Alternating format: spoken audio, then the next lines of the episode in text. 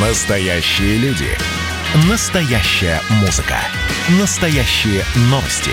Радио «Комсомольская правда». Радио про настоящее. 97,2 FM. эм. «Комсомольская правда» и компания «Супротек» представляют. Программа «Мой автомобиль».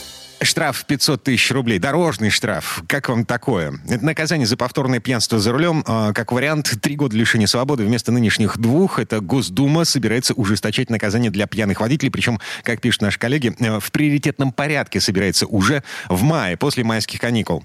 Надо, не надо. Каковы последствия вот такого ужесточения наказания за пьянство за рулем? Обсуждаем с редакторами портала осипов.про. Андрей Олег Осиповы, редакторы портала у нас на связи. Парни, доброе утро. Доброе утро, дорогие друзья. Доброе утро. Пробуксовка дня.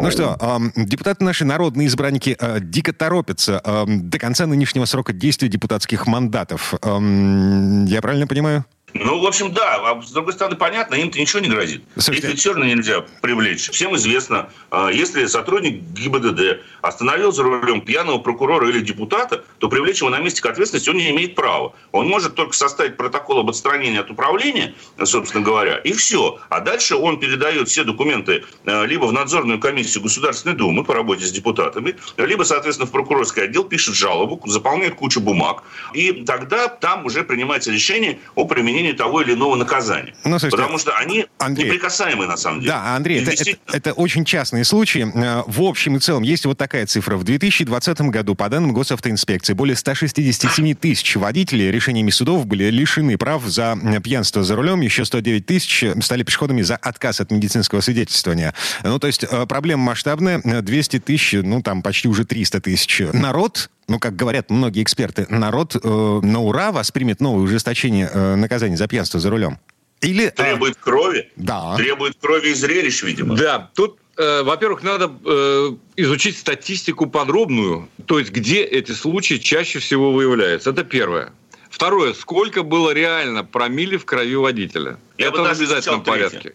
И третье, да, говори. Я бы даже встречал третье. Ну, поймали 100 тысяч, 200 тысяч, миллион. Какова доля дорожно-транспортных происшествий с участием пьяных водителей в общей статистике дорожно-транспортных происшествий на наших дорогах? И тут мы с вами видим, что это всего лишь около 12%. Вот для сравнения. Из-за ненадлежащего состояния дорог в нашей стране происходит каждое четвертое ДТП. Это больше 25%. Из-за превышения и нарушения скоростного режима у нас каждое второе ДТП происходит. А вот из-за нахождения состояния опьянения у нас происходит, ну, в общем-то, в пределах погрешности, чуть больше 10%. Дорожно-транспортных происшествий. Это официальная статистика ГИБДД. Это примерно сколько идиотов э, живет в популяции. Да, приблизительно примерно так. 10%. Слушайте, ну, Да, ну приблизительно фи- 10%. фи- нифига себе, погрешность. Пьяный за рулем – это дебил. Да. Тут надо прямо это говорить. Полторы конечно. тысячи погибших в пьяных ДТП, 19 тысяч пострадавших. Ну, э, А это данные всего? 2020 года. Да. Да. Минуточку. А всего у нас гибнет на дорогах, если не ошибаюсь, 18. около 15 тысяч Каких человек. 15? 25. Не, не, не, не, не, Олег, Не-не-не-не. у вас очень У сильно сейчас устаревший. снизилась статистика. Да-да-да. У нас сейчас около 15 тысяч ежегодно гибнет на дорогах. Ну вот опять же подтверждение моих слов. Дим, 10% людей гибнет в... Это серьезная цифра, я с вами абсолютно согласен. Да каждая жизнь бесценна. Каждая Да. жизнь бесценна, нельзя тут так оценивать. Но давайте мы посмотрим, на самом деле, на реальную ситуацию, то, что мы наблюдаем на дорогах э, и в плане действий тех же самых сотрудников ГИБДД. Сейчас штраф составляет около 100 тысяч рублей, там 50 тысяч рублей, там 100 тысяч рублей и так далее. К чему это привело, когда ввели эти штрафы?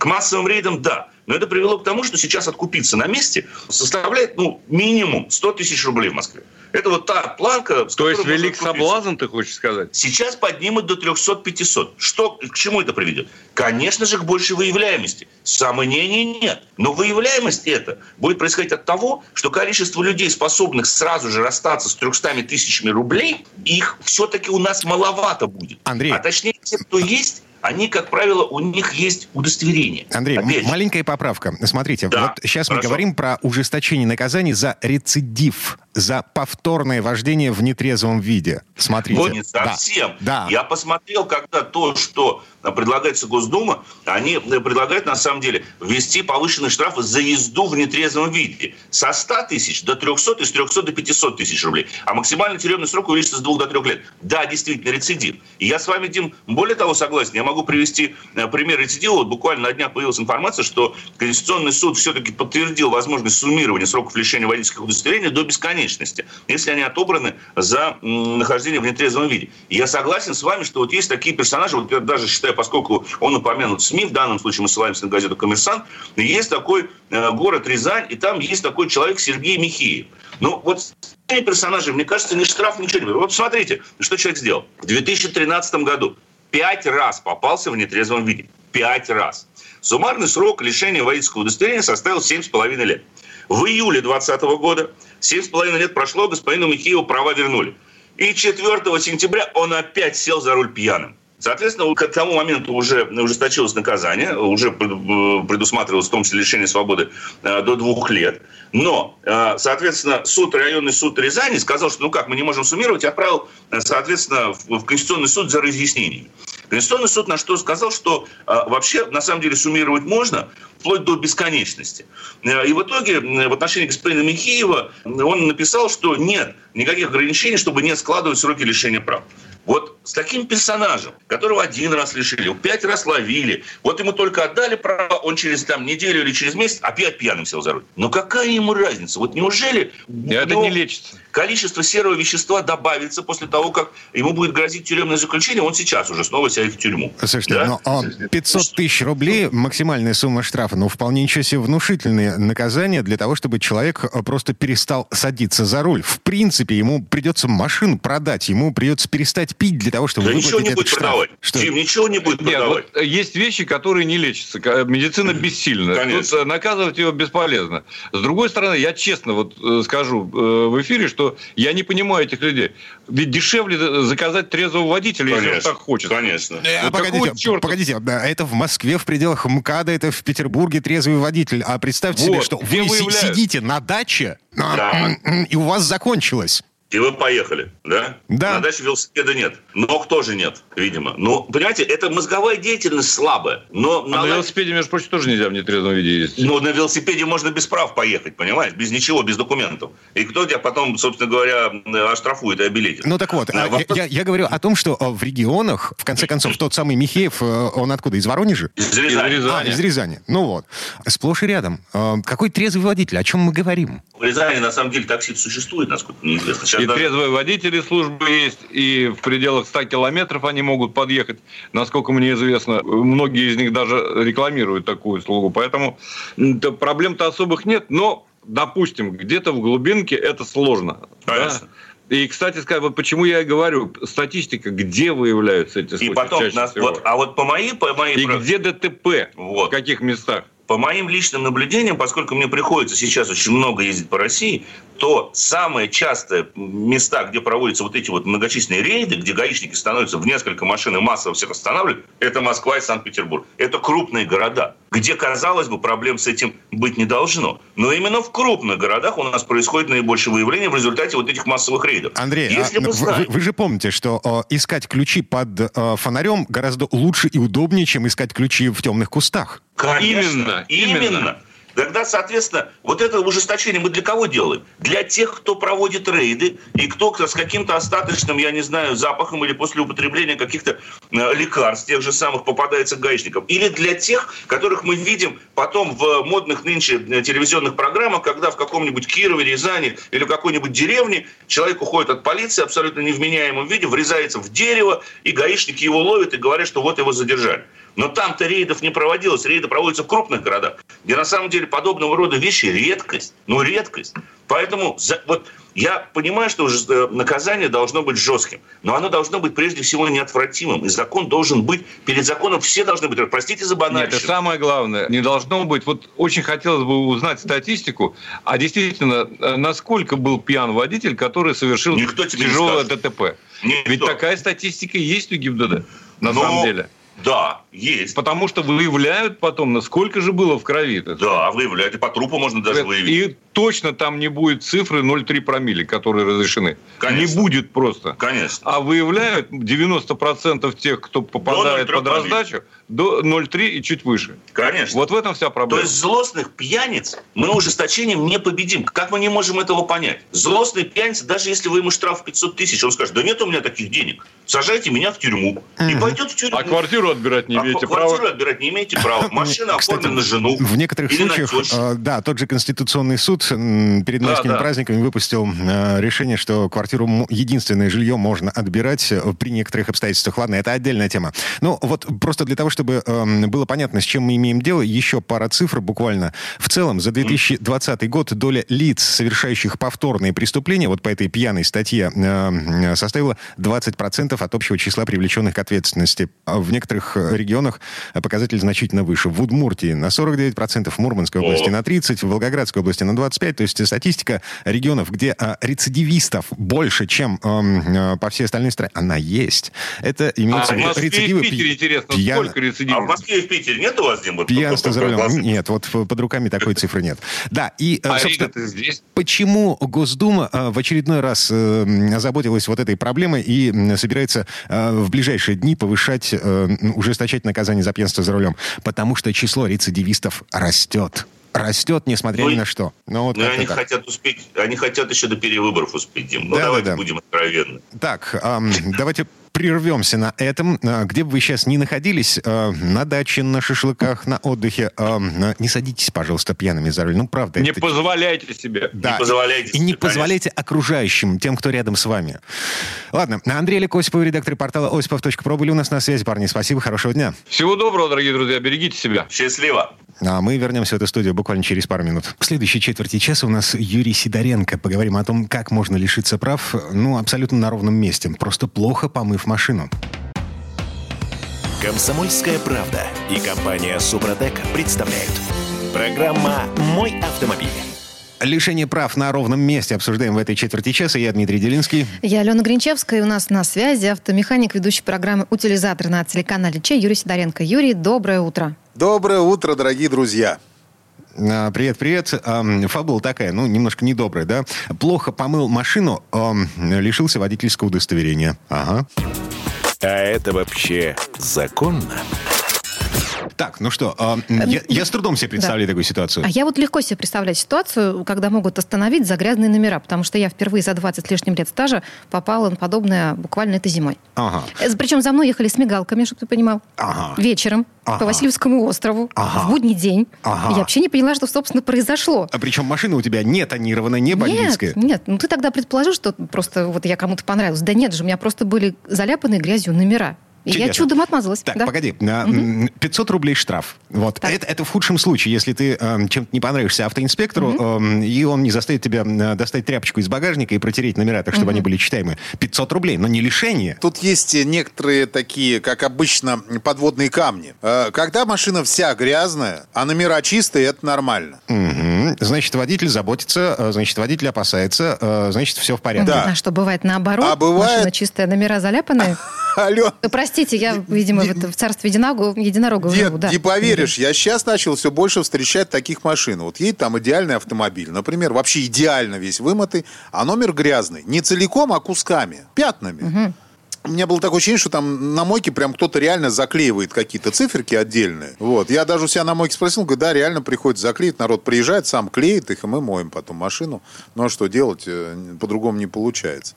Я, кажется, даже понимаю, догадываюсь, зачем это сделано. А, Для того, чтобы номера автомобиля не попадали в объектив э, видеокамеры. То есть для того, чтобы автоматическая система фиксации нарушений правил дорожного движения не считывала этот номер. А более того, сейчас у нас еще система Free Flow появилась на центральной, а, э, на ЦКАДе, да? Вот. Ты едешь, оплатишь потом. Да, а, и она тоже, по идее, должна считывать номер машины и потом присылать счет или э, списывать денежку с э, транспондера. А, И если на- она номер не распознает, то, в общем, тоже... В общем, катайся бесплатно, да? Да. Мгм. Вот. А, а у меня один клиент тут вообще приехал, показал баллончик с грязью. Да ладно. И серьезно? было. Да, есть такая штука, баллончики с грязью. Я у себя в программе даже такой вопрос задавал, тоже мы поржали очень хорошо в викторине.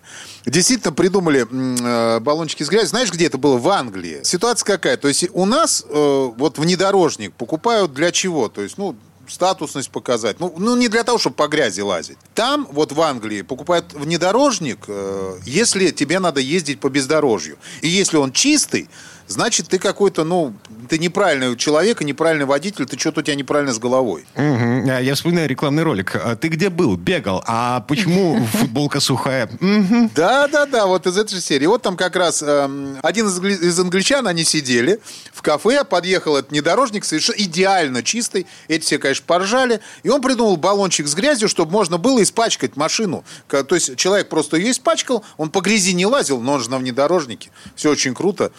Э, Я, э, я проехался по бездорожью, все нормально. Так, ну погоди, а это английская затея. А в России, ты говоришь, те привезли в сервис, показали вот этот баллончик с грязью. А до, до нашей страны это тоже докатилось. Докатился и конкретно, под конкретное дело привозят. Именно закрашивать номера. Понятно. Так, и э, последствия? Э, Последствия нормально. Сейчас Верховный суд, э, вот даже там пример я читал, вынес приговор, что человек виновен, лишил его на два месяца прав, и за- он еще заплатил 5 тысяч рублей. Это человек Слушайте, а, штраф. ка- а- а как возможно было доказать, что вот это было сделано специально, намеренно? А все очень просто. У нас же ведь пока что инспекторов на дороге никто не отменял. Ну, так ну, их все себе. меньше, А, меньше, по-моему, становится. Ребят, ну, вы знаете, это вот я, например, ехал тут с дачи, и я такого количества инспекторов, я не знаю, откуда они взялись у нас, на несчастном Егорьевском шоссе, на котором фактически никто не нарушает. А они стояли, ловили пьян, пьяненьких, э, вонюченьких они их называют. Вот, те, кто едет. А, по- понятно. Егорьевское шоссе это одна из пьяных дорог, да? Да, она такая, она узенькая, тоненькая, вот. И там куча народу едет, они потихонечку едут, 40 км в час, там средняя скорость. Вот, они там прям, там реально их постов 8 или 10 стояло. Ну, передвижных экипажей с разницей там в 5-7 километров. И они всех подряд тормозили. Значит, они есть? Есть. И сейчас, кстати, на ЦКАДе тоже ездит полиция дорожная, которая вылавливает вот таких вот нарушителей, которые намеренно скрывают номерной знак. А это уже статья, кстати, это нормальная статья. А, кстати, вот вопрос. А как доказывать нечитаемость номера? А, Я вот а- один раз попадал в такую ситуацию. Меня позвали понятым э, э, вот э, как раз на такую ситуацию. То есть гаишники остановили машину с нечитаемыми номерами. а Меня отвели, затормозили А следом. Дима да. в очках, кстати, прошу заметить. Так. Вот, а- отвели где-то, по-моему, метров на 20 от этой машины и попросили прочитать цифры. Ну, Цифры и буквы в номере. Ну, это, конечно, ерунда совершенная. То есть это, это, не, это не доказательство для, для суда.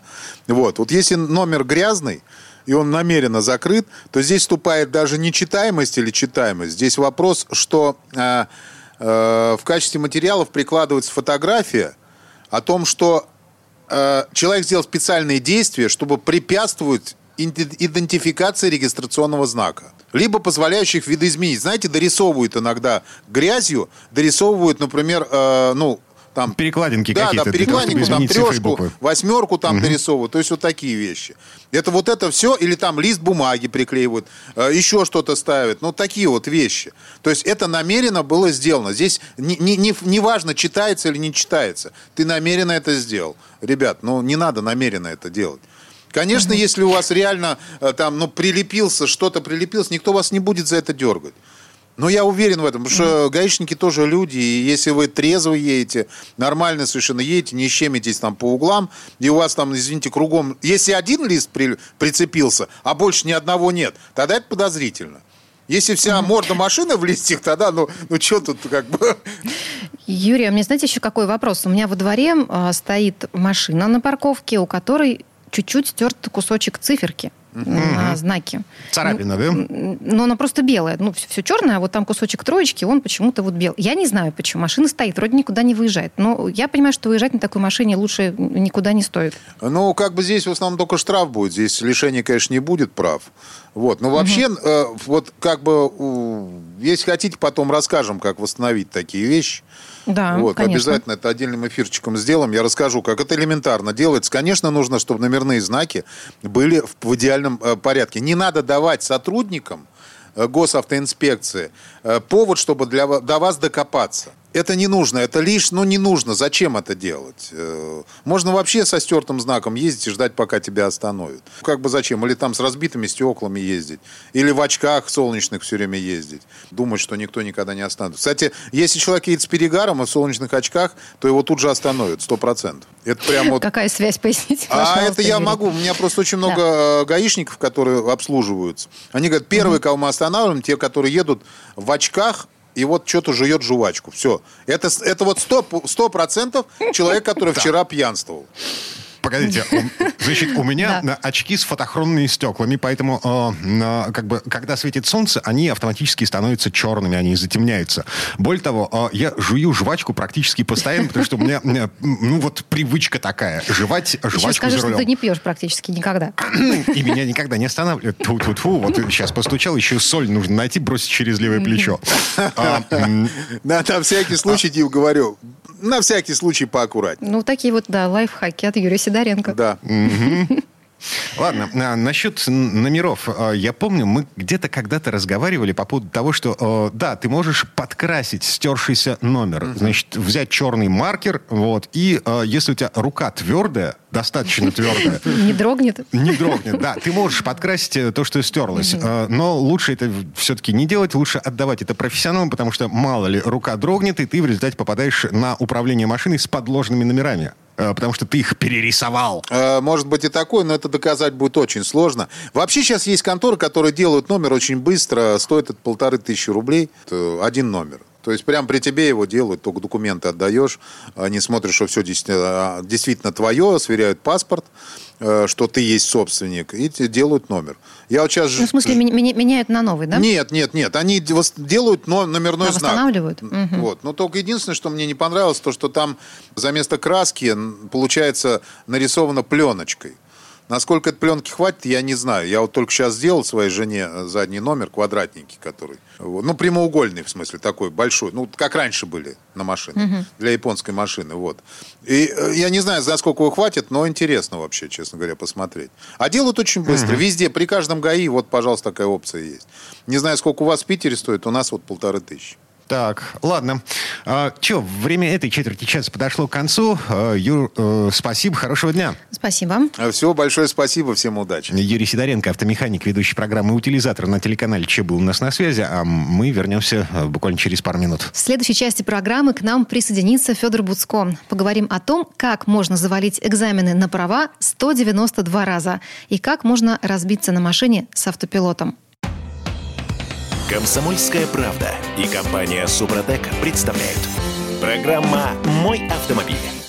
А это мы вернулись в студию радио «Комсомольская правда». Я Дмитрий Делинский. Федор Буско у нас на связи. Федь, доброе утро. Доброе утро, Дмитрий. Здравствуйте, дорогие радиослушатели. Ну, слушайте, пока все прогрессивное человечество отдыхает, майские праздники, майские каникулы, э, длинные, не запланированы длинные каникулы, э, давайте поговорим о том, что происходит за границей.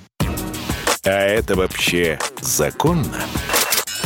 Но начнем, пожалуй, вот с такой новость, не новость. В общем-то, перед майскими праздниками еще стало известно. Новый экзамен на права, вот по новым правилам, которые с 1 апреля, без площадки, точнее, все упражнения, которые нужно было выполнять на площадке, э, их теперь нужно выполнять в боевых условиях в городе. Так вот, по данным МВД, этот экзамен завалили 138 тысяч россиян. Сдали примерно 70 тысяч. Давайте успокоим тех, кто все-таки этот экзамен завалил. Это нормально. Это действительно такая смена смена правил, и вы не учились по ним. Кроме того, вот, э, может быть, вас несколько успокоит и примирит с вашей неудачей тот факт, что, вот, например, недавно один поляк поставил э, такой абсолютный, видимо, мировой рекорд. Он а, теоретическую часть экзамена не смог сдать со 192 раза. Да? И вот сейчас э, Польша, так сказать, гадает, будет ли 193 или все-таки человек откажется.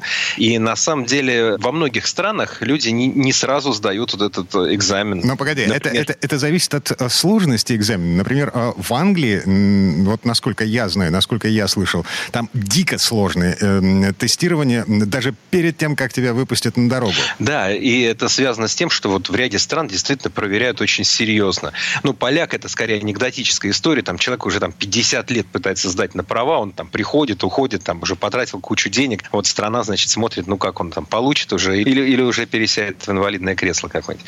Ну, в общем, э, суть в том, что там в Германии достаточно сложно сложный экзамен э, теоретический. Ну, как сложный? Ну, это большое количество вопросов. По-моему, 25-30. Сейчас, может быть, что-то изменилось. Когда я сдавал, я сдавал однажды на немецкие э, права, с первого раза не сдал. Ну, вот так получилось.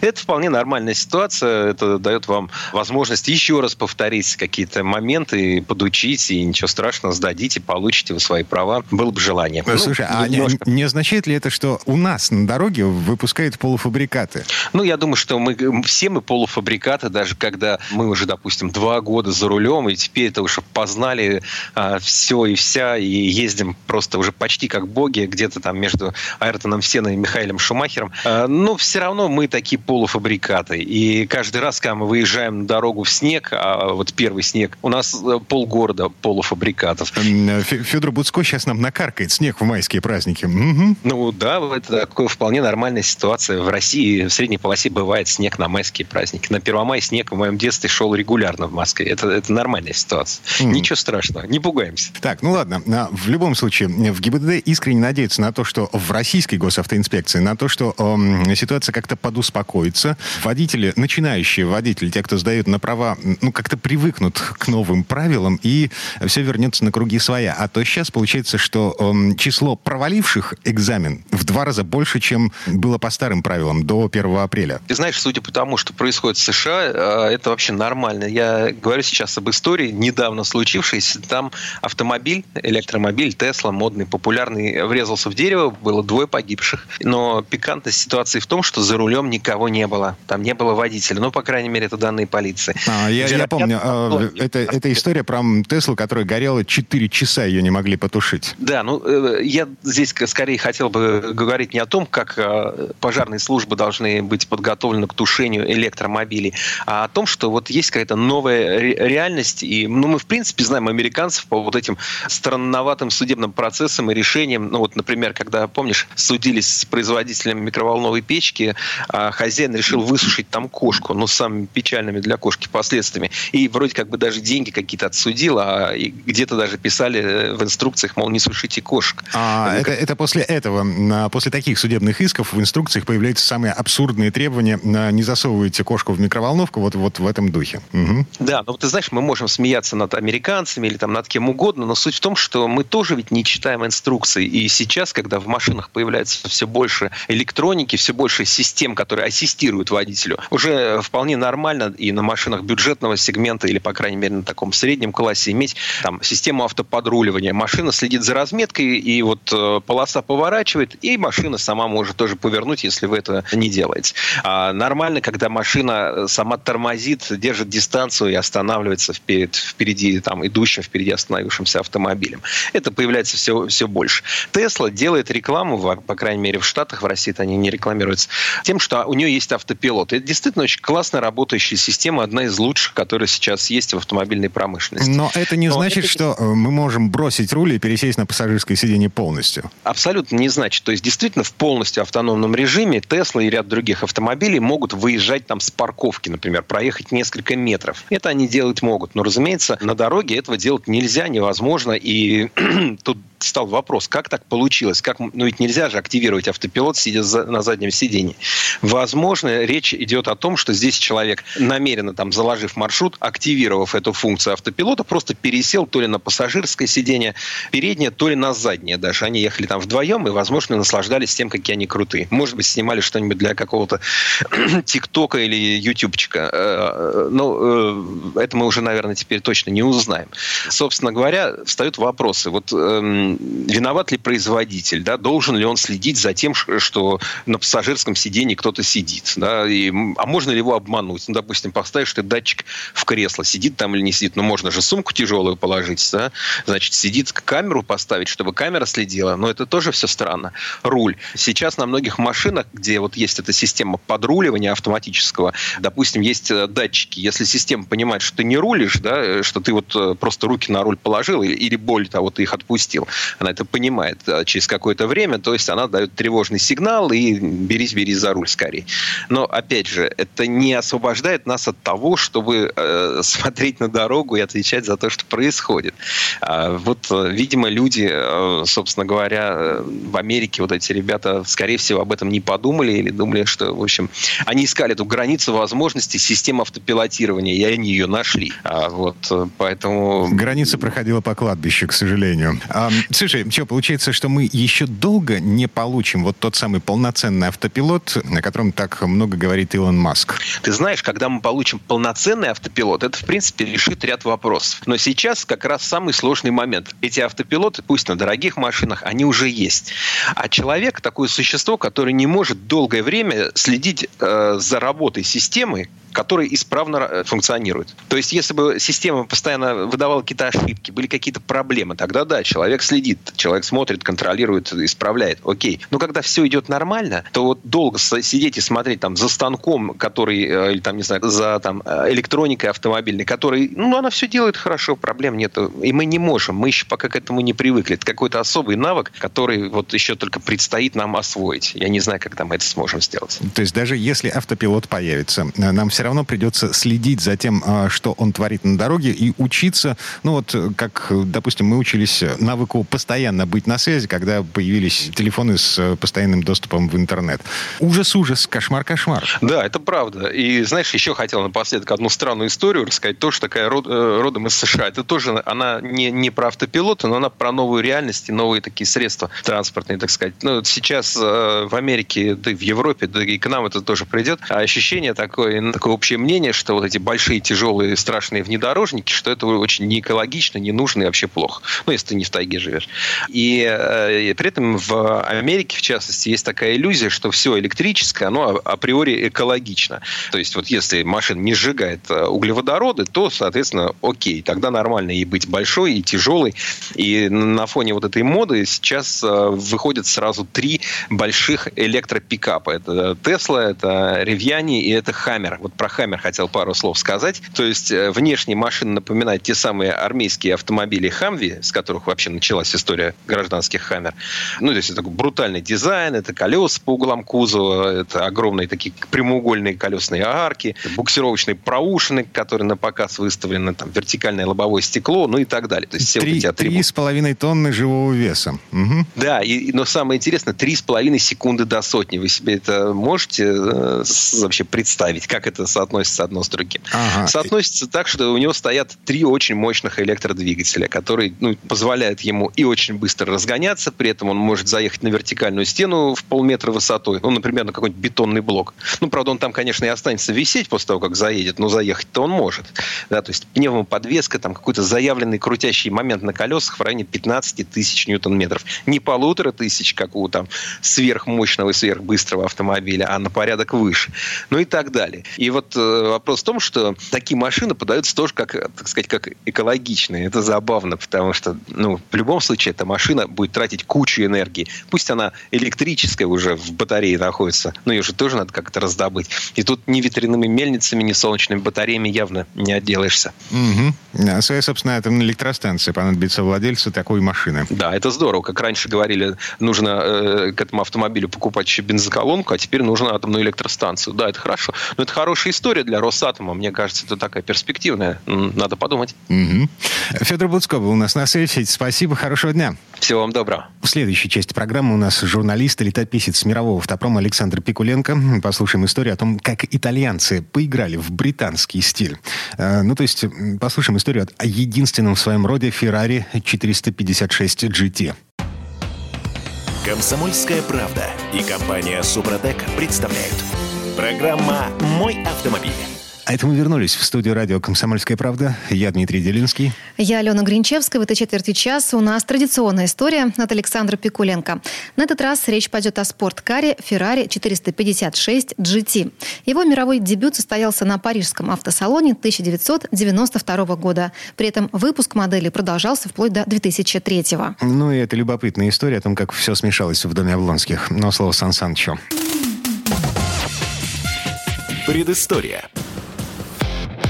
Конце 20 века в модельном ряду Феррари отсутствовало купе Гран Туризма. Но в 1992 году публике была представлена гражданская версия Ferrari 456 GT. Адресовано это купе было людям, ценящим скорость, но склонных к большему комфорту и респектабельности, чем им могут предложить обычные Ferrari. Внешне 456 GT более традиционная машина, чем любая из Ferrari того периода. Стилистически она ближе всего к британским автомобилям. Если перед непосвященными поставить в ряд Jaguar XK8, Aston Martin DB7 и Ferrari 456 GT, они не догадаются, что одна из этих машин итальянская. И тем более, что это Ferrari. В целом, 456 автомобиль довольно крупный. Разработку дизайна и изготовление кузова по привычке поручили Пининфорина. И сегодня, разглядывая стоящую передо мной машину цвета синий металлик, начинаешь с пониманием относиться к традициям кутюрье,